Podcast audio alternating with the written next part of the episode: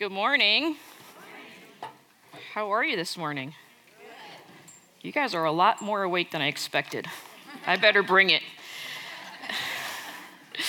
All right, well, this morning we are kicking off our study to the book of Jonah. Last week, Jody gave us a brief, a very brief intro to the book, and this morning we're going to dive right into Jonah 1.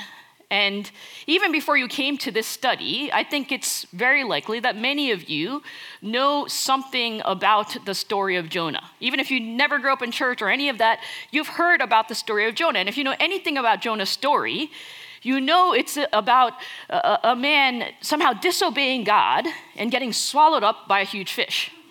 And oftentimes, as it relates to that story, uh, people will come to me and say, How can you believe the Bible? How can you trust the Bible when it's full of stories about men getting swallowed up by huge fish and living in its belly for three days? That's just crazy.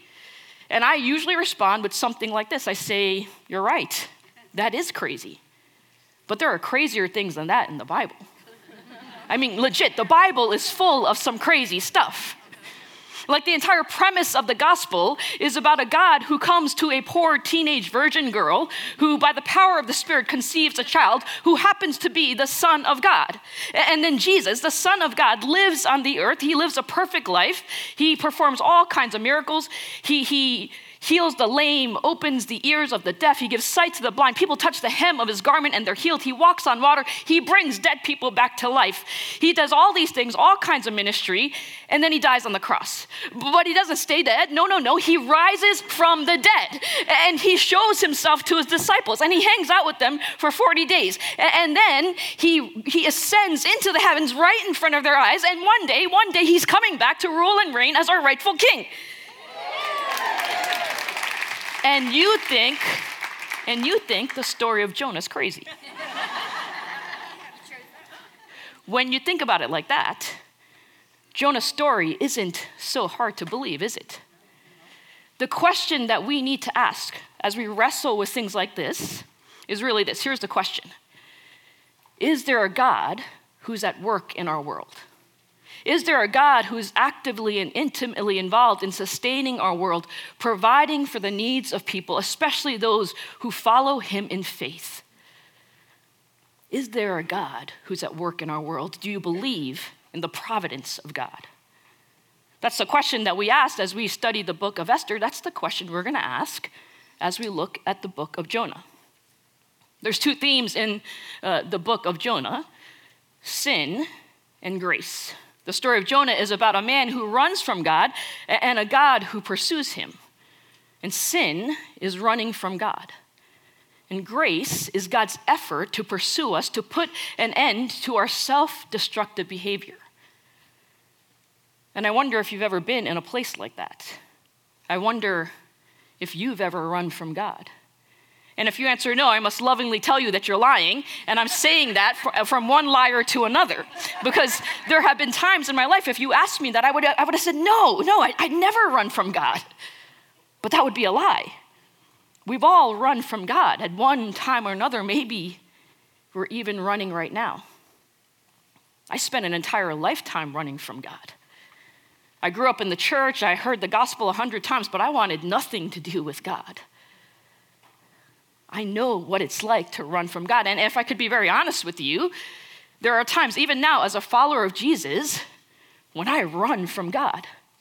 Because you could be doing all the right things, all the things that you think you're supposed to be doing. You could be going to church, you could be doing your Bible study, you could be leading Bible study, you could be serving, you could be doing all, all the right things. And there can still be places in your life where you are running from God where God has called you to do something and you said no, you have rebelled against God. It seems too hard, too much, too uncomfortable. And so we say no. We rebel against the God of the universe. Maybe for you, it's a relationship that just isn't God's best for you, but you want it anyway. Maybe it's a sacrifice of your finances God's placed a burden or a need on your heart, but it just seems too costly. Maybe God's calling you to love someone who has hurt you deeply and you just don't know how to do it. Or maybe, like Jonah, God is calling you to do something crazy and, and, you don't want to do it. And so we rebel, we say no to God, we run from God. Now, here's the thing about God while our sin may be great, His grace is greater. His grace is always greater, and that's what we see in Jonah 1. And so, what I want to do this morning is to walk through the beginning of Jonah's story with you. And here's what I want to show you sin is running from God, but grace is pursuing us through the storm. Sin is running from God, but grace is pursuing us through the storm. And so, all I want to do is walk through Jonah 1 with you, share with you two observations, and then I just want to leave you with some questions to help us reflect upon our own lives with. See where we're going? You ready to do this? All right, let's go. Jonah 1. The word of the Lord came to Jonah, son of Amittai. Go to the great city of Nineveh and preach against it, because its wickedness has come up before me. The story of Jonah begins with the word of Lord, the Lord coming to Jonah. Now, this is the usual way to begin an account of how God would speak to one of his prophets. And in 2 Kings 14 25, we read about Jonah and we learn that he's one of Israel's prophets.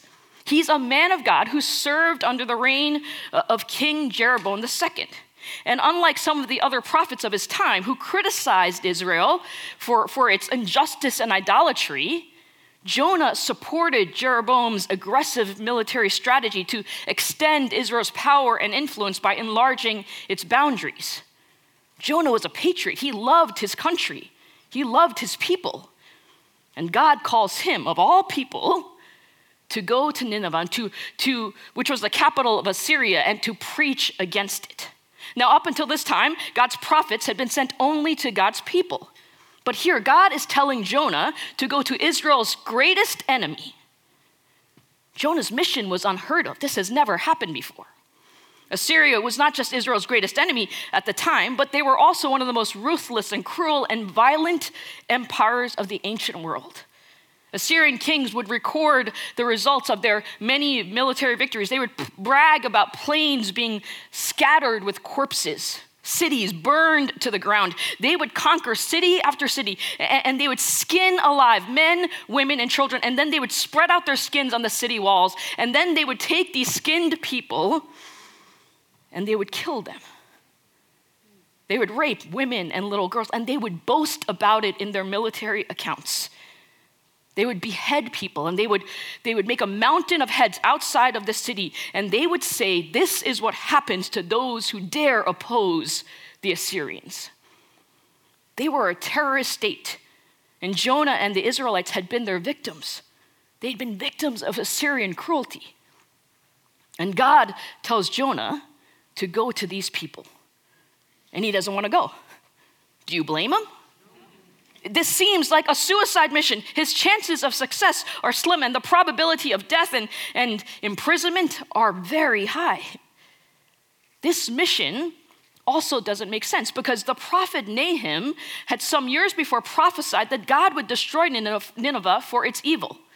And Jonah and Israel know about this prophecy. It makes sense to them. Assyria was an evil empire, and God would deal with them. He would give them what they deserve. So, why would God now call Jonah to go to Nineveh? If he preached God's truth to these people, they would repent. They, they could repent. They could turn from their evil ways. And how would that make sense with what Nahum had already prophesied? So here's what Jonah does. Verse 3 But Jonah ran away from the Lord and headed for Tarshish. He went down to Joppa, where he found a ship bound for that port. After paying the fare, he went aboard and sailed for Tarshish to flee from the Lord. Here's the first observation sin is running from God. Jonah heads to Joppa and he gets on a ship that's headed for Tarshish, that's 1,500 miles away from Nineveh. It's, in the exact opposite direction of Nineveh. He gets on the ship and he tries to get away from God as far as he can as far as he can humanly find. Sin is running from God. Sin is rebelling against God. It's saying no to God. And Jonah decided that because he couldn't see any good reason for what God commanded, he just thought he shouldn't do it. He doubted God's goodness, God's wisdom, God's justice, and he thought he knew better. You ever been in a place like that?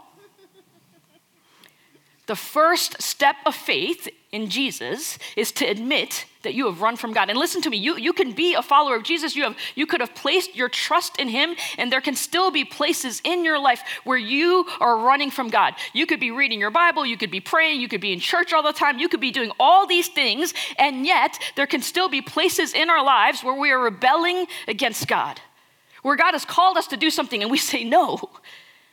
And if we want to be people who grow and who are formed in the way of Jesus, we must first admit that we're on the run from God. And to do that, we must be aware of our propensities and our strategies to sin. We must ask ourselves the question what are the strategies that I use to run from God? What are the strategies that I use to say no to God? So let me tell you what I do. When I run from God, I do two things. One, I ignore the promptings of the Spirit in my life. The Spirit of God has told me that what I'm doing is wrong, that it's contrary to God's good desires for my life, and I do it anyway. I ignore the promptings of the Spirit in my life.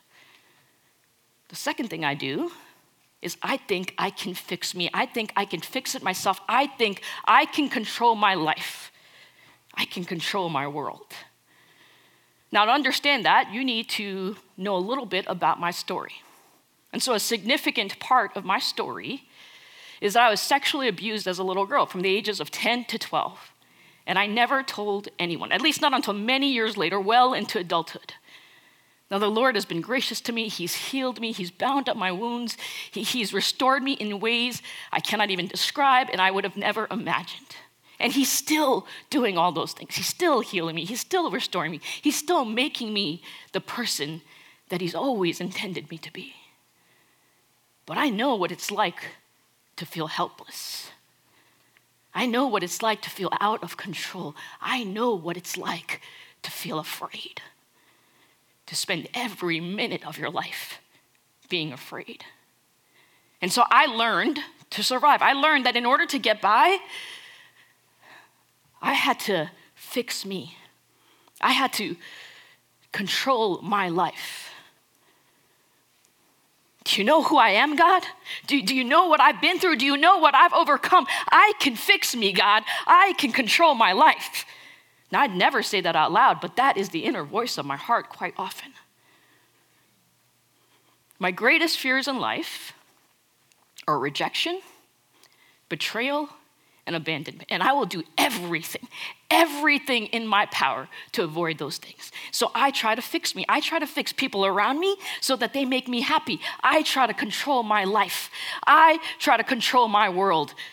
The only problem is that doesn't work. I can't fix me, and I can't control hardly anything. We must know, we must be aware of the strategies that we use to run from God, of the strategies that we use to say no to God. And maybe you're like me, and maybe the strategy that you use is you try to fix yourself, or you try to control your world. Or maybe the strategy that you use is that you run and hide and you try to cover up your shame. Well, that's the oldest one in the book. That's what Adam and Eve did at the very beginning of time. Do you remember? They sinned against God, and what did they do? They, they ran and they hid. And they felt naked and ashamed, and so they tried to cover themselves with fig leaves. What are the strategies that you use to run from God? And listen, a lot of times, most times, you can't always figure that out on your own. I've needed trusted friends who will walk alongside me, who will love me, who, who, who will say, This isn't God's best for you. This isn't right. There's something wrong here.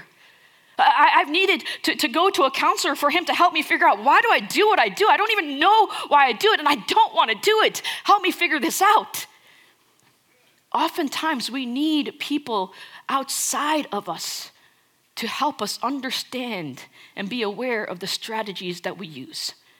The most profound self knowledge that you will ever have is to be aware of the strategies that you use to run from God to say no to God. Because if you want a relationship with God, you must not see yourself not as a, you must see yourself not as a self sufficient person who, who's got everything figured out, but as a runaway.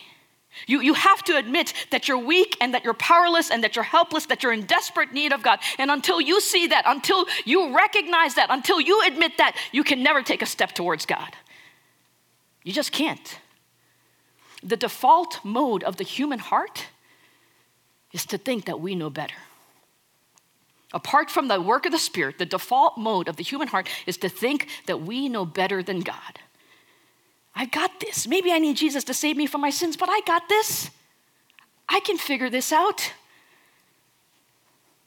And if you believe that, that's a lie that the enemy whispers to you to keep you from deep intimacy with God. We doubt that God is good, that He's fiercely committed to our good, to our happiness, to our joy.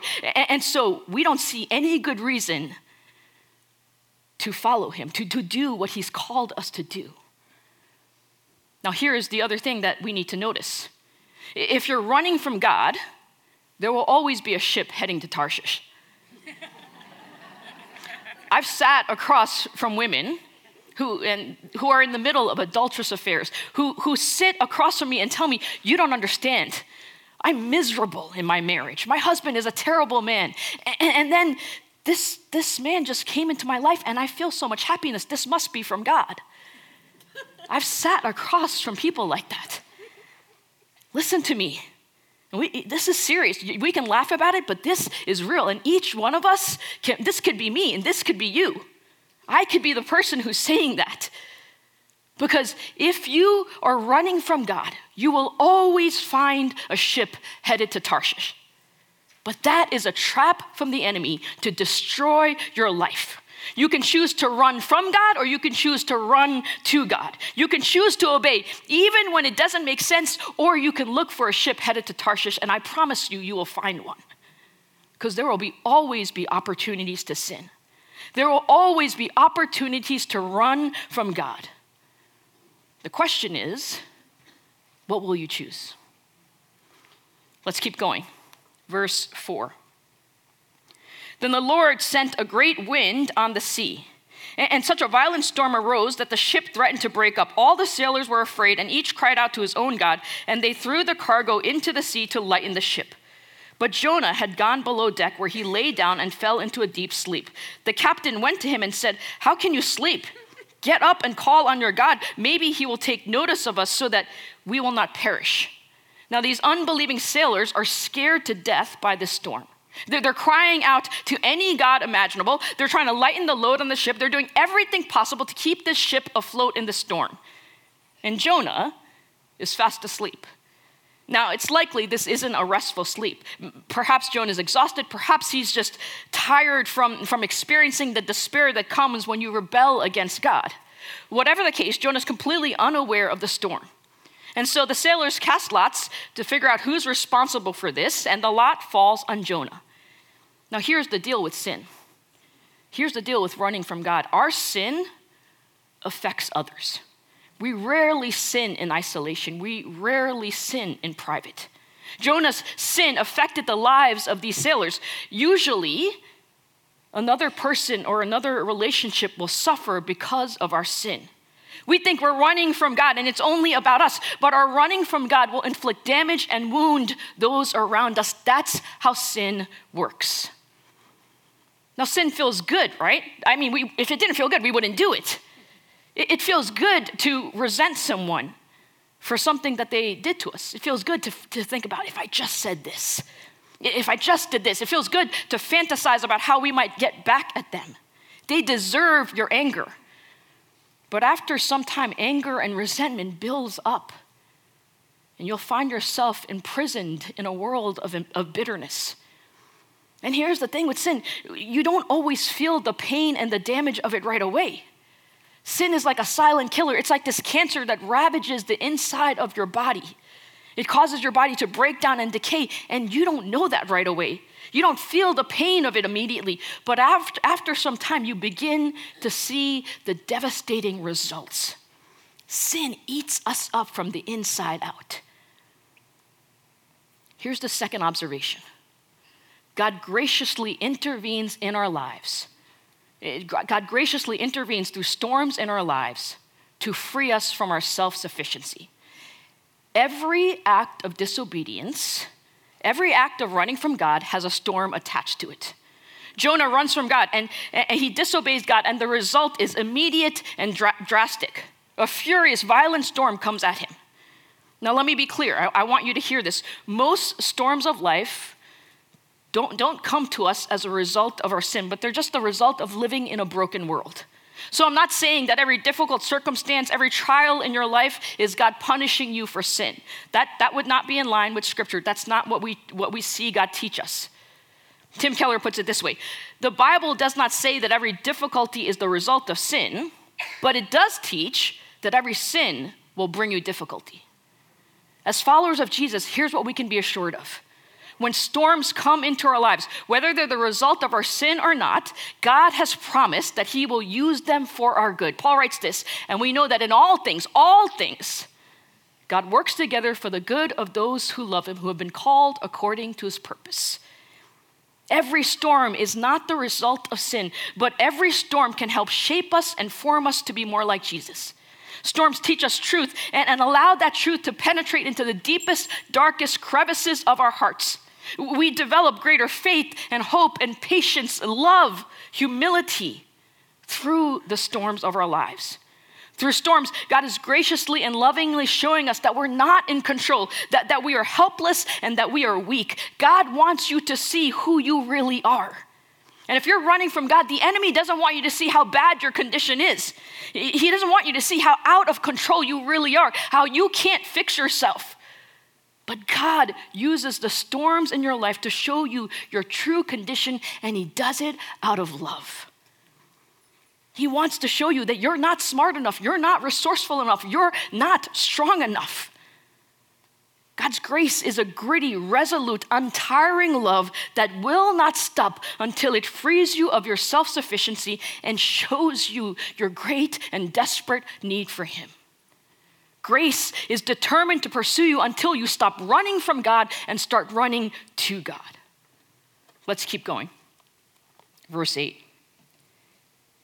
So they asked him, Tell us who is responsible for making this trouble for us. What kind of work do you do? Where do you come from? What is your country? From what people are you? He answered, I'm a Hebrew, and I worship the Lord, the God of heaven, who made the sea and the dry land. This terrified them, and they asked, What have you done? They knew he was running away from the Lord because he had already told them so. The sailors asked Jonah three things What's your purpose? What's your place? And who are your people? And each of those questions is related to identity. And every one of us gets our identity from something or someone. Identity reveals what we have given ourselves to, what really controls us, and, who or what we're really placing our trust in. And Jonah, responds to these questions in the reverse, and he begins with his people. He says, I am a Hebrew.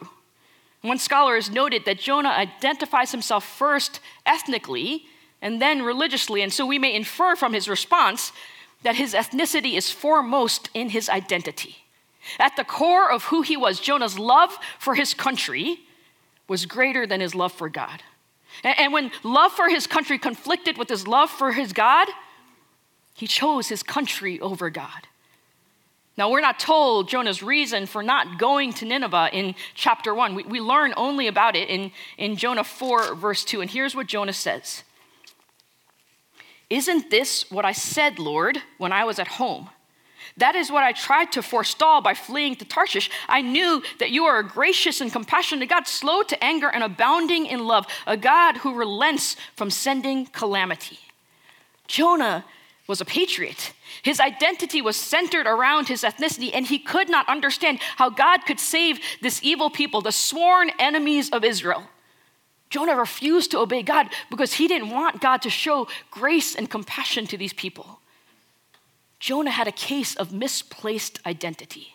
His identity wasn't rooted in the truth that he was a follower of Yahweh, the one true God. And because of that, he, he could not fully follow God's plan for him.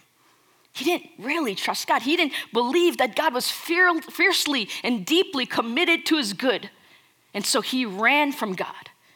And God uses the storms in our lives to show us our misplaced identity and to remind us of who we are and whose we are.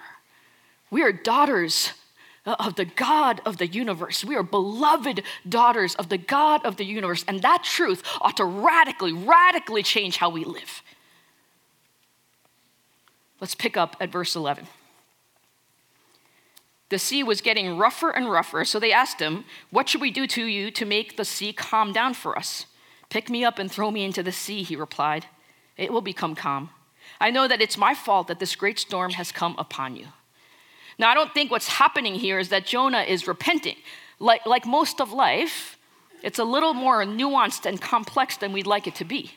Jonah doesn't use the language of repentance here. And so, and as we continue with his story, we'll see that he's got a long way to go before he's free of his self sufficiency.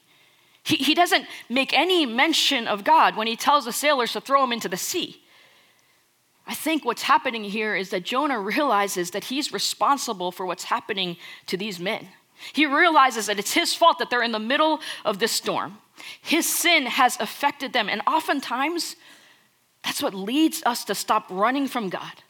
When we see how our sin has affected others, that's often the first step to, to, to free us from our self sufficiency and from our sin. The men try to do everything they can to get back to land, but they can't. And so they throw Jonah into the water, and the raging sea grows calm. Sin is running from God. Jonah ran from God because he didn't really trust in God's goodness. And that's what sin is it's a refusal to believe that God is more committed to your good, more aware of your good than you are. We think we know better. We think we know how our lives ought to turn out. We think we know what will bring us joy and happiness. We think we know better than God. And the worst thing that could happen to us is that we would be unaware of the strategies that we use to run from God and that we would be blind to our own self sufficiency. Sin is running from God. But God graciously intervenes through the storms in our lives to free us from our self sufficiency. Through the storms of our lives, God is graciously and lovingly showing us that we're not in control, that we're helpless and weak and powerless, and that we're in desperate need from, of, Him. Through the storms in our lives, God is, God's grace is determined to pursue us until we stop running from Him and start running to Him. Tim Keller says that, that God gave Jonah a mission that could have led to death and suffering a mission that didn't make sense to him, a mission that he wanted nothing to do with. And so Jonah says no. But Jesus is the better Jonah. And God gave Jesus a mission that did lead to death, that did lead to suffering. And Jesus said yes. He willingly went to the cross for you and for me. And if you can understand that, if, if you can experience the depth of God's love for you through the sacrifice of His Son, if you could believe that He's fiercely and deeply committed to your good, so committed to your good that He was willing to give everything up to secure your joy, your freedom, your happiness, your peace, if you could believe that, then you can trust Him even in the middle of the storm. The question for us this morning is this Are you running from God? Are there places in your life where you know God is calling you to think or to act or to respond in a certain way and you have said no, you have rebelled against God? The invitation of our Father is to stop running from Him and to start running to Him, to turn to Him, to place your trust in Him. And if this morning you're sitting here and you're in the middle of the storm, whether it's a result of your own sin or just the result of living in a broken world, if that's you this morning, here's what you can be sure of God's grace is pursuing you even in the storm. He is intimately and actively involved in your life. He is lovingly pursuing you in the storm. And He is doing something in you through the storm. He is forming you and shaping you to be more like Jesus. He, he is forming you and shaping you to be the person that He's always destined you to be. Trust Him in the storm. Sin is running from God, but grace is pursuing us through the storm. And so, what I want to do now is just to give you a few moments to reflect upon your own lives. David writes this in Psalm 139 Search me, God, and know my heart. Test me and know my anxious thoughts. Anyone have any anxious thoughts here this morning? See if there is any offensive, any grievous way in me, and lead me in the way everlasting. I want to invite you just to take a few moments and, and in the quietness of your heart, just between you and the Lord, to ask God to search your heart, to show you areas of your life, places in your life where you are running from Him. And if you're in the middle of the storm this morning, if you're feeling like you're just getting pummeled by the waves, ask Him to help you trust Him right where you are. God is deeply committed to your good. He is more than you can understand, more than you can comprehend, more than you could imagine. And you can run to Him, even in the middle of your mess, in the middle of your failures, in the middle of your sin. He does not turn away from you. He does not reject you. He does not abandon you. He welcomes you. He moves towards you with love and compassion. This is who your God is. And so I just want to give you a few moments just to quietly reflect in your heart, and then I'll close us in prayer. This is your time.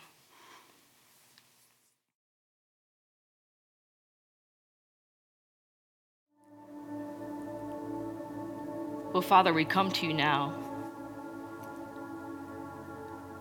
So grateful for your grace and your compassion and your love towards us that never ends, that never changes. A love that we cannot even comprehend. A love that carries us through the storms of our lives.